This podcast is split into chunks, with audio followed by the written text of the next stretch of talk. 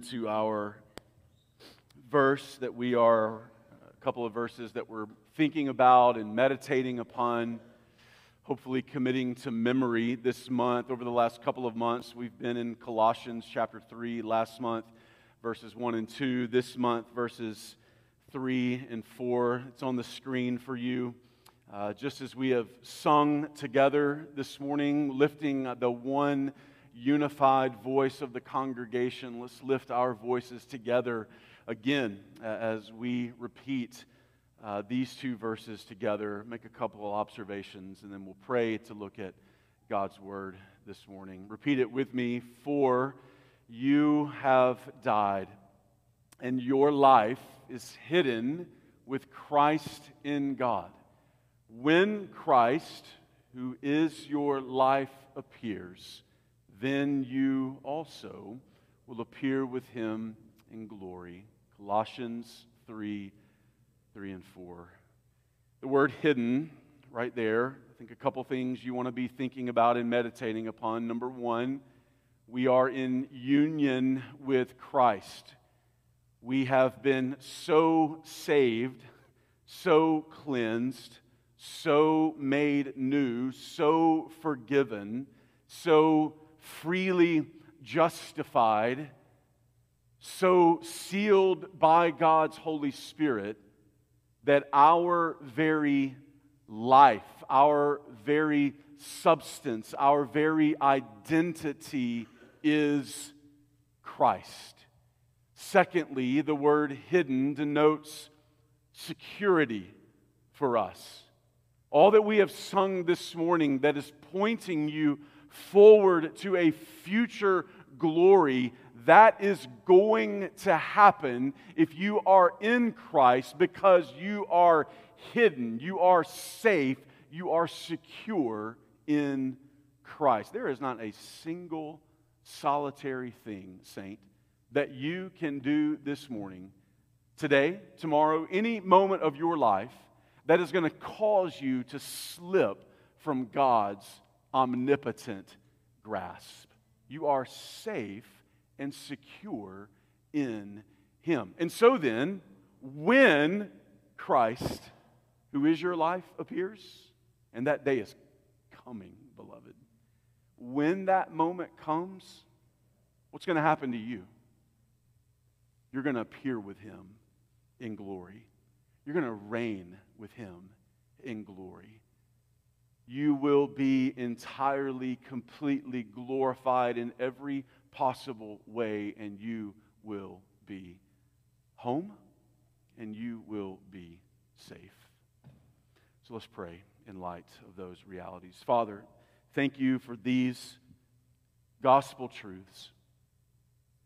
God, thank you that our life is Christ, that we are found in union with Him. God, thank you that our eternity is secure in Christ. God, I pray for the weary saints in the room this morning who maybe somewhere back in the back of their mind, in the recesses of their heart, they wonder, Am I really going to make it? God, would you show them that if they are in Christ, they are eternally secure? And God, would they find encouragement and help in that today? Lord, as we come to your word, to study it, to preach it, to hear it, to ingest it, to apply it, to obey it, to respond to it, God, thank you for the Bible. Thank you for these ancient scriptures, ever true. God, would you take them now, work them into the soil of our hearts, and grow a harvest in us, O oh God. For the one in the room that does not know the Lord Jesus Christ, may they see the beauty of you as a father and that through Christ comes access to you. God, may your Spirit do his work in our hearts. We ask and pray it in Christ's name. Amen Church family, would you take God's word this morning? Join me in Matthew chapter 6 once again. Matthew chapter 6, verse 13. Matthew chapter 6, verse 13. We come to the end of our study here over these last two or three weeks on the model prayer as we have seen it verses 9 down to 13. Let me just here at the very end as we wrap this part of the Sermon of the Mount, as we wrap it up, let me just remind us of what we've seen over these last couple of weeks. You can just let your eyes flow back up to verses 9 and 10. We saw there that we, as we pray, it should be our first desire, our chief ambition, that we pray for God's glory, that we pray for the advancement of his kingdom, that we hallow, that we revere, that we honor, that we glorify his name. Our heart's desire is for the furtherance of his glorious eternal kingdom, not our own. And what we found in verses 9 and 10 is that it is going to take a, a gospel wrought humility in our hearts if we are going to be able to pray, Your kingdom come, Your will be done on earth as it is in heaven. But as we pray with humility, God is exalted and glorified in our prayer. Then, verses 11 and 12 and verses 14 and 15 which we looked at together last week, we're praying to God for our needs, right? In verse 11, our physical needs. In verse 12, our spiritual needs. What are those spiritual needs? We have the greatest need to be forgiven of our sin, and in light of that, we then readily, gladly, joyfully forgive others that sin against us. And there's that warning you remember in verses 14 and 15 that if you forgive others, your sin will be forgiven. If you do not forgive others, there can be no expectation of God's forgiveness toward us. So then we come to verse 13 here to wrap up this study this morning. If, last week, if verses 12, 14, and 15 are about our past sin, sins that we have already committed, then verse 13 is about our current, ongoing, present sin against which we struggle and fight. I, I want to state clearly from the beginning that absolutely, positively, yes, we should pray for God's forgiveness when we sin. We saw this last week we should do that. That should be a pattern of prayer for us. At the same time, though, we should also be those who pray to ask God for His help so that we just don't sin in the first place. Not just merely in the midst of the temptation, not merely after the sin, but what about praying on the front end God, help me so that I don't sin against you. If we rightly understand our sin, if we rightly understand what Scripture says about it and its devastating effects on our lives, then I think what will happen in us is that we will earnestly pray to God and we will ask Him for His help in our fight against sin. We want to be careful here. We want to be careful when it comes to our sin and our thoughts about our sin and our relationship with God. We want to be careful that we don't use God's forgiving grace as a license for sin. This is what Paul's dealing with at the beginning of Romans chapter 6. Do we sin more so that grace may abound. Paul has just been writing in the previous chapters, you are saved by faith through grace. And so then Paul asks in Romans 6, verse 1, what then? Do we sin more so that we just keep getting more grace from God? And Paul, in the strongest negation possible, says, What? May it never be. Absolutely not. That is not how this works. When we think about our sin, when we are praying about our sin, dealing uh, with our sin as it relates to our relationship with God, we want to be careful, beloved. Careful that we do not treat God's forgiving grace as a license to sin, but instead we should pray for God's grace to help us not to sin.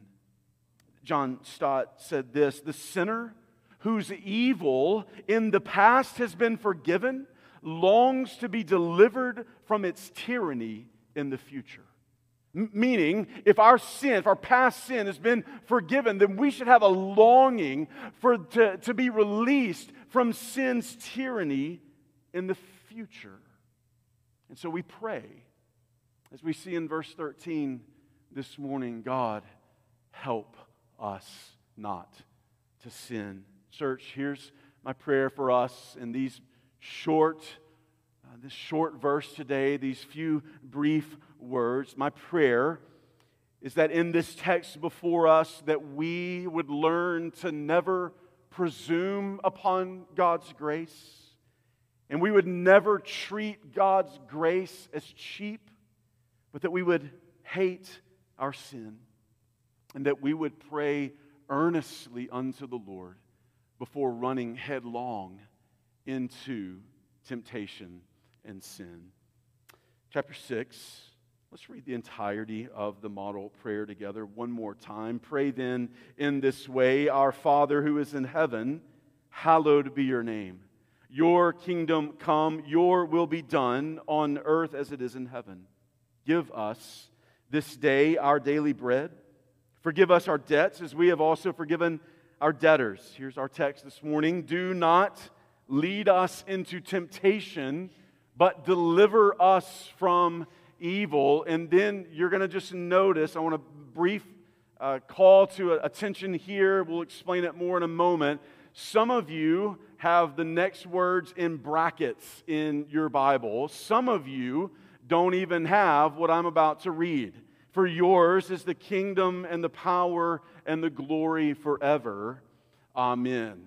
As we get to the end of the sermon, we'll kind of address that, what's going on with everything there. In verse 13, I think for us, there are three prayers that we want to pray in our fight against sin. So, three prayers that we want to pray in our ongoing fight against sin. And number one is this we pray to God that He would lead us away from temptation. That as He is our good shepherd and we are the sheep of His pasture, when it comes to our sin and our fight against it, we pray that God would lead us away from temptation. How does verse 13 begin? And one more petition, one more request, and do not lead us into temptation. Now, initially, this might seem like a bit of an odd request. It, might seem odd to our ears or in our mouths. Why does Jesus teach us to pray in this way? Does God, does God or can God lead us into a temptation to sin? Does or can God tempt us to sin? Does temptation to sin, does it ever originate with God? Is that what Jesus is somehow suggesting here when he tells us to pray, lead us not into temptation? Well, thankfully, Scripture answers these questions for us. Would you turn to James chapter 1 for a moment? James chapter 1, very clearly, succinctly, helpfully, James 1 instructs us about temptation, its origins, where it comes from and does not come from. James chapter 1, look down to verse 13 with me. Let no one say when he is tempted, I am being tempted by God. For God cannot be tempted by evil, nor does he himself tempt anyone. But each one is tempted when he is carried away and enticed by his own lust. Then, when lust has conceived, it gives birth to sin. And when sin is accomplished, it brings forth death. James chapter 1 and verse 13 answers the question for us Does God, can God, would God, will God ever lead me into a temptation to sin? James 1:13 makes abundantly clear no. Never. God cannot be tempted by evil in his holiness, and in his holiness and goodness, God never tempts anyone to sin. So then, he cannot also then lead us into temptation. So then, what does Jesus mean here? What is at the very heart of this petition, prayer before God? At the heart of this petition is this, church. It is such an utter disdain for our sin. It is that there is such an utter, absolute distaste and hatred for our sin that it would lead us to proactively pray, God, lead me away from sin's temptation. We hate, as God's people, as those forgiven, as those cleansed, we should be those who hate our sin. We should be those who seek to kill our sin in us we should be those ever seeking to uh, take our sin and daily nail it to the cross of the Lord Jesus Christ, putting it off, putting it away from us. And at the very heart, then, of this prayer, lead us not into temptation, is essentially saying to God, God, protect me as my good shepherd who loves me, who cares about me. God, lead me away from situations, from circumstances, from places that would tempt me to sin. God, protect me, help me. God, my what did we just sing earlier, church? My heart is prone to wander, Lord. It's, it's prone to wander. I, I feel that, God. I know that about me. It's prone to leave the God I love. So, God, lead me not into temptation. This prayer is being proactive in our fight against sin. There is a sense where we are reactive in our fight against sin. When we find ourselves maybe in a moment of temptation and sin, or maybe after the fact. We certainly pray, God, forgive. I confess, God, that according to your word, that was sin. God, forgive. But this prayer in verse 13 is not reactive, it is proactive. It is getting ahead of it. It is knowing our own hearts and praying, God, I know, I know my heart. As best I can, I know my heart, and God, it is prone to wander, it's prone to stray. So, God, before my feet hit the floor this morning, lead me away from temptation. Church, we are proactive in so many areas of our lives. We proactively uh, plan financially we think about our educational plan and we are proactive about that. At, at work, we are proactive in setting the goals and the things necessary to accomplish those things. In ministry, we seek to be proactive to reach lost people for the gospel of, uh, of God and, and to edify the church. Should we not then also be proactive in our fight against sin? Not being lazy, not thinking, oh, that won't happen to me. I'm beyond that. I'm past that. I'm more mature than that now. But being proactive to say, God, my heart is sinful. Help me, oh God. Why? on top of everything else that we've said here these few moments, why should we pray this prayer? Why be so urgent? Why be so proactive in our fight against sin? There's probably a lot of things we could say here, but let me just say this. I think the urgency here is because when it comes to the fight against temptation and sin, it is a double sided assault upon our lives. Here's what I mean there is a devil without. If we can say it this way, there's also a devil within. Let me just suss that out for just a moment.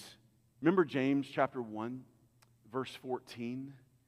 Each one is tempted when? When does temptation come? James says. Is it something that the devil makes you do? Or does it come also from another place? Each one, James 1:14 is tempted when he is carried away and enticed by his own lusts, sinful desires. Beloved, there is something in our own soul, in our own heart, even as believers, even as those who have been set free from sin, there is something in us still that just wants to wander, that wants sinful desires, and that moves toward those things. So often, Satan gets the blame for things that I'm not sure he does.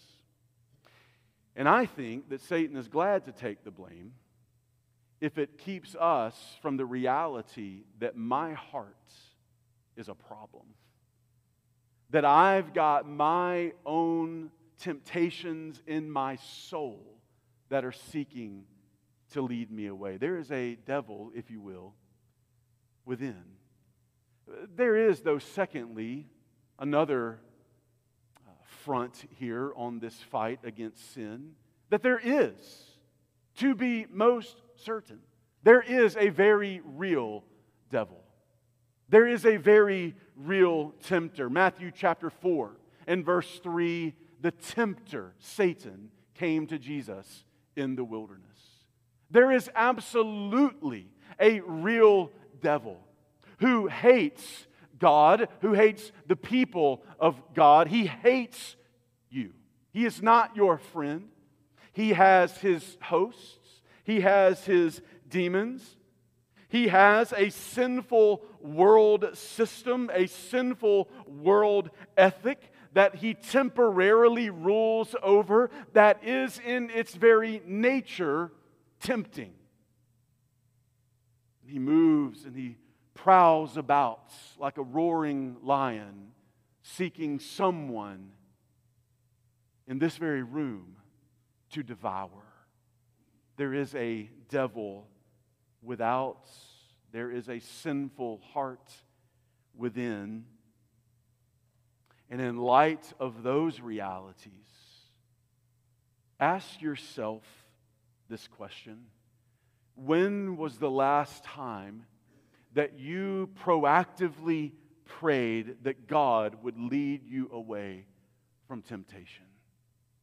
When was the last time that maybe before you even got out of bed, you said to the Lord God, I know my heart today. I know the world today. I know that there is a real devil today. God, lead me away from temptation. Don't let me, God, do me. Don't let me do me today, God. Because if I do that, if I do that, I'm going to destroy myself. God, bind me, seal me for thy courts above. Not praying in the midst of temptation or sin only, not praying after the sin only, but proactively, beforehand, being thoughtful and careful about your sin and temptations. God, help me. How different, I wonder, how holy, I wonder, would our lives be if that were our prayer. Secondly, what else do we pray? Second prayer that we pray in our fight against sin is that we pray that God would deliver us from sin. Lead us not into temptation, verse 13, but deliver us from evil. The word deliver there, it, it means to rescue, it, it means to set free. There is an aspect of this word that also means to snatch with force, to remove one from a dangerous situation. And I think, beloved, that ought to be the sense of our prayer when it comes to our sin. God, I find myself now in a position of temptation, maybe possible sin, maybe actually sinning. God, would you deliver? Praying proactively again, God, if I get too close, when I get too close to the flames, God, deliver me. Praying, God, I don't want to dishonor you. I don't want to dishonor you in my sin. And so, in the midst of temptation, set me free in that moment. God, I don't want to ruin my relationship with others by my sin. So, snatch me out of it. God, I know my wayward heart. Grab me by the collar and yank me away from destruction. Beloved, we have to rightly understand our sin and its devastating consequences, what it does primarily to our relationship with God, what it does in our own souls, what it does in our relationship with others. And when we rightly understand the devastating nature of sin, we can then only pray, God, snatch me from evil. God, don't let me get too close. God, that is a fire and like a moth to a flame, my sinful heart is drawn toward it. But God, help me. Help me. Snatch me, rescue, deliver me from evil. Beloved, it is God's great plan for you. It is God's glorious desire for you that you would not run into sin, that you would be holy, that you would grow in sanctification, that you would put sin to death in you. So, church, pray. Pray, God, guard me, protect me, deliver me from sin and all evil. Scripture is full.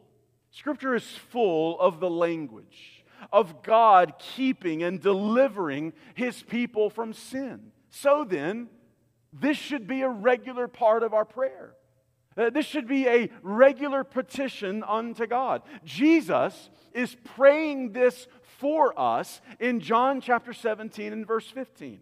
He says this I do not ask you, talking to the Father, I do not ask you to take them, his people, out of the world, but I ask you to keep them from the evil one. That's Jesus' prayer for us hours before he dies. God, I'm not asking that you take them out of the world. They're going to be left here as salt and light for the advancement of the gospel. God, I'm praying for them that you protect them, keep them from the evil one. 1 Corinthians chapter 10 verse 13. No temptation has overtaken you but such as is common to man. And God is faithful who will not allow you to be tempted beyond what you are able, but with the temptation will provide the way of escape also, that you may be able to endure it. Second Thessalonians chapter 3, verse 3. But the Lord is faithful, and he will strengthen and protect you from the evil one. 2 Peter chapter 2 verse 9 the Lord knows how to rescue the godly from temptation. And so in light of all of that, in light of Jesus' prayer for you, in light of God's faithfulness, in light of God's power and ability to rescue you, protect you, to snatch you out of the fire, pray, church. Don't wait around. Certainly don't play around with sin. You can't play with it and come out unscathed. No more than you can take fire in your bosom and not come away burned. Sin is a, it is a disease that consumes and destroys, and you cannot play with it. You cannot think that I'll just kind of have this little sin going on in this part of my life, and I'm going to keep it compartmentalized, and it's not going to affect everything else. No, it will absolutely affect everything else and ruin you. This world is not your home, this world is not your friend. The temptations are dire. The need to pray is urgent.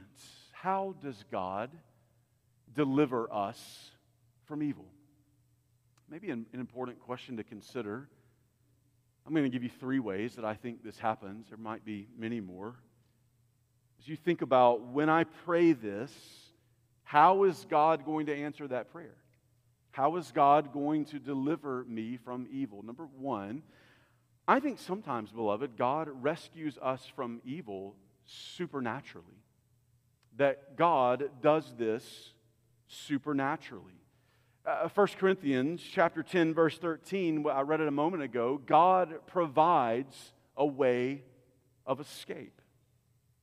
You might recall in Genesis chapter 19 the story of Lot there in Sodom. Lot has gotten much too comfortable and familiar, much too lax in Sodom. And uh, you recall that these two angels of the Lord come to pronounce God's coming judgment upon Sodom. And a series of events, of events occurs, and all of the men of the city recall they are kind of banging on Lot's door, asking for something very sinful to happen in that moment. Lot goes out and tries to reason with sin. You can't reason with sin. You can't reason your way out of temptation.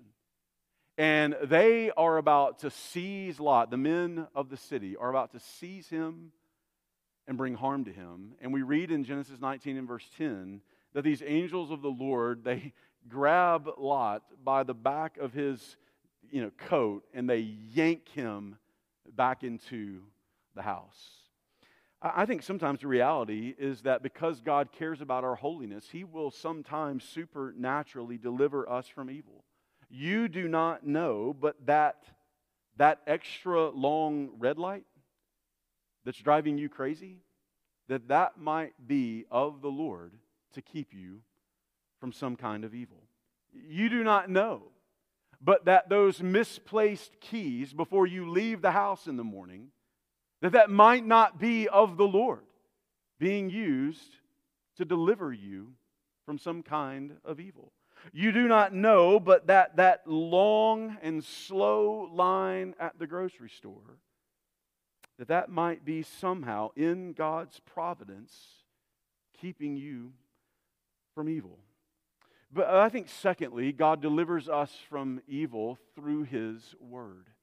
Through His Word, God delivers from evil. In His Word, God shows us what is true about sin and its consequences. Through His Word, John 17, 17 says He sanctifies us and He grows more desires in us for holiness and less desires for sin through our obedience to his word, we are delivered from sin. Psalm 119, verse 9 How can a young man keep his way pure? By keeping it according to your word. And then I think, thirdly, God delivers us from temptation and evil through our own efforts at sanctification. Here's what I mean by that. In Philippians chapter 2, verses 12 and 13, we are told to work out our salvation in fear and trembling, even as Paul will say, it is God who is at work in us, both to will and work for his good pleasure. And so then, when we apply some spiritual elbow grease, uh, uh, when we acquire a little spiritual sweat on our brow, when we apply ourselves to sanctification, becoming more like Jesus and less like sin, God uses that to deliver us from evil. You remember Cain, Genesis chapter 4? Abel, his brother, had offered a sacrifice pleasing to the Lord. Cain had offered one not pleasing to the Lord. And Cain was pretty upset about it. God comes to him, Cain, why are you why are you so downcast? Why are you so downcast? Genesis chapter 4 verse 7, then God also said to Cain, if you do well, will not your countenance be lifted up? And if you do not do well, sin is crouching at the door, and its desire is for you, but you must master it. Cain has not obeyed the Lord. As a result, sin has absolutely occurred. God comes to him. Cain, what are you doing? Don't you know that if you do well, if you obey me, if you do what is pleasing to me, your countenance will be lifted up. But Cain, you also need to know that if you don't do well, Sin is crouching right at the door. As soon as you open it, it's going to pounce. Its desire is to have you, Cain, do well. You recall Joseph in Genesis 39? He's in Egypt, Potiphar's house. Potiphar's wife has a sinful eye. She lays hold of him for sinful purposes. What does Joseph do? He doesn't reason. He doesn't, hey, let's talk about this. What does he do? He's gone.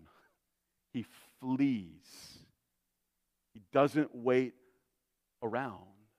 When we obey 1 Corinthians 6:18, which plainly clearly says flee immorality, God uses that to deliver us from evil. Beloved, do you take sin seriously enough to ask for God's help?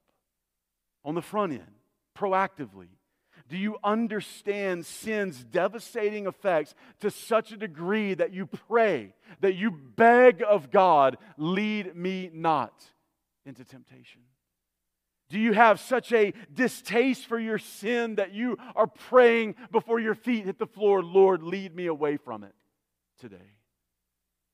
John Calvin said this Whoever implores the assistance of God to overcome temptations acknowledges that unless God deliver him, he will be constantly falling. Beloved, you got to pray. Don't rely on self. Don't rely on church attendance. Don't rely on how much Bible doctrine, theology you know. Rely on God. Pray, God, deliver me. Now, briefly, what about the end of verse 13? For some of you, it's in brackets in your Bible. For some of you, it's not even in the text of Scripture. It's probably down in your footnotes somewhere. The wording is this For yours is the kingdom and the power and the glory forever. Amen. What's going on here? Let, let me just say, I think this is our third prayer that we're praying, and we're praying that God would be praised praying that God would be praised. What's going on with the language here? Let me just give you a, a, maybe a brief, very brief explanation of what's happening here. The New Testament of the Bible uh, was translated for us into English from the Greek language. The authors of the New Testament uh, spoke the common tongue of the Roman world that day, the Greek language.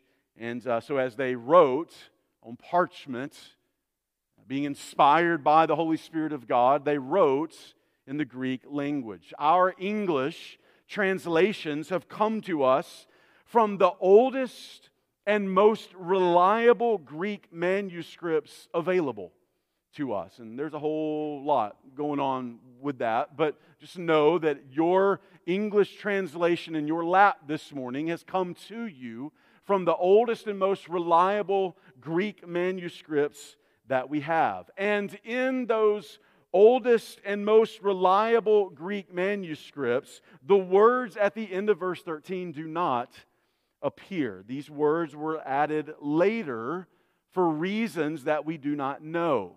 And so, in an effort then to be faithful and true to those oldest and most original manuscripts, the translators and just the publisher of your Bible, they have put these in parentheses or they've removed them from the text of Scripture, inserted them as a footnote to help you understand these were not words in that precise moment spoken by Jesus. So, what do we do with these words then? Do we just throw them out? Do we just ignore them completely? Well, again, these words in that moment when Jesus is teaching, those words were not spoken by him. However, these words are certainly true. And in other places in Scripture, you will find these words almost identically. Turn back to the Old Testament book of First Chronicles. First Chronicles chapter 29. First Chronicles chapter 29, King David has just received offerings that are going to be used for the construction of the temple. First Chronicles chapter 29, look down to verse 11. Yours, O Lord, is the greatness and the power and the glory and the victory and the majesty. Indeed, everything that is in the heavens and the earth Yours is the dominion, O Lord, and you exalt yourself as head over all. Both riches and honor come from you, and you rule over all. And in your hand is power and might, and it lies in your hand to make great and to strengthen everyone. Now, therefore, our God, we thank you and praise your glorious name. Do those words sound familiar? I think they do as you see those words being used in Matthew chapter 6. Alex read for us earlier from Revelation chapter 5.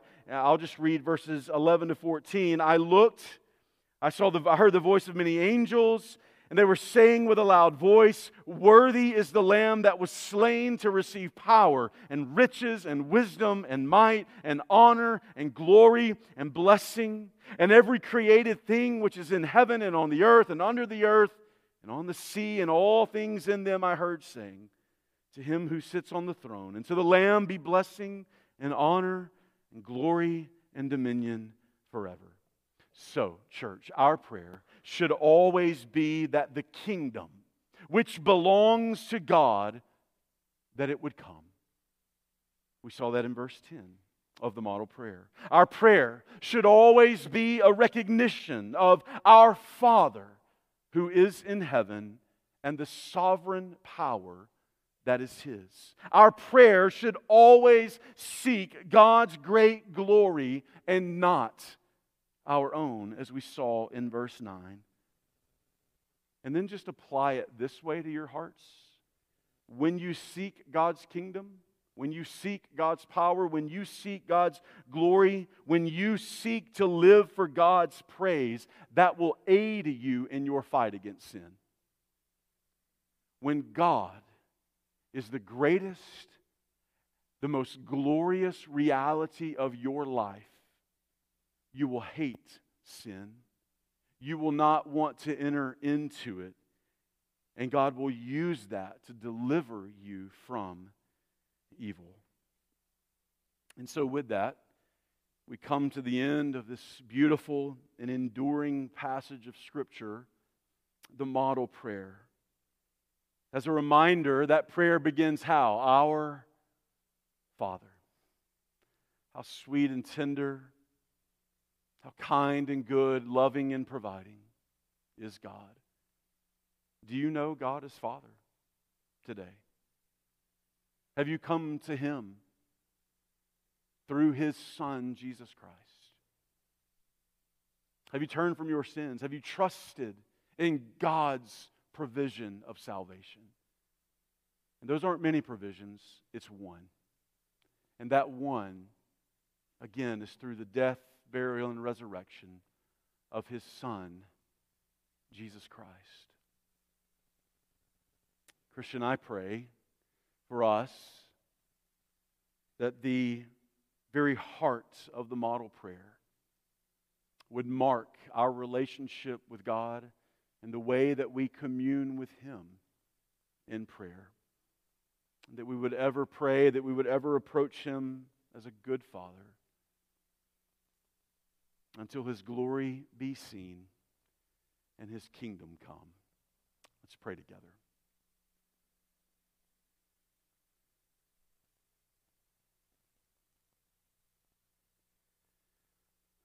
God, once again, we have seen together the richness of your word. God, we have seen, God, how every single time we come to your word, we find it to be living and active. It's not stale, it's not for an older generation. God, it's for me. It's for us right here, right now. God, I pray that in our fight against sin that we would pray, that we would be proactive. God, that we would call upon you, not relying in our own ability, but God, that we would call upon you to lead us, to deliver us. God, that in prayer we would praise your great name, taking our eyes off of ourself, off of our sinful desires and God, seeking after you. Oh God, you are our shepherd. We, oh God, are the sheep of your pasture. Lead us. Help us to follow. Help us to be more like Jesus. And we pray this in his great name. Amen. Church, would you stand with me as Alex leads us in singing in response to the word?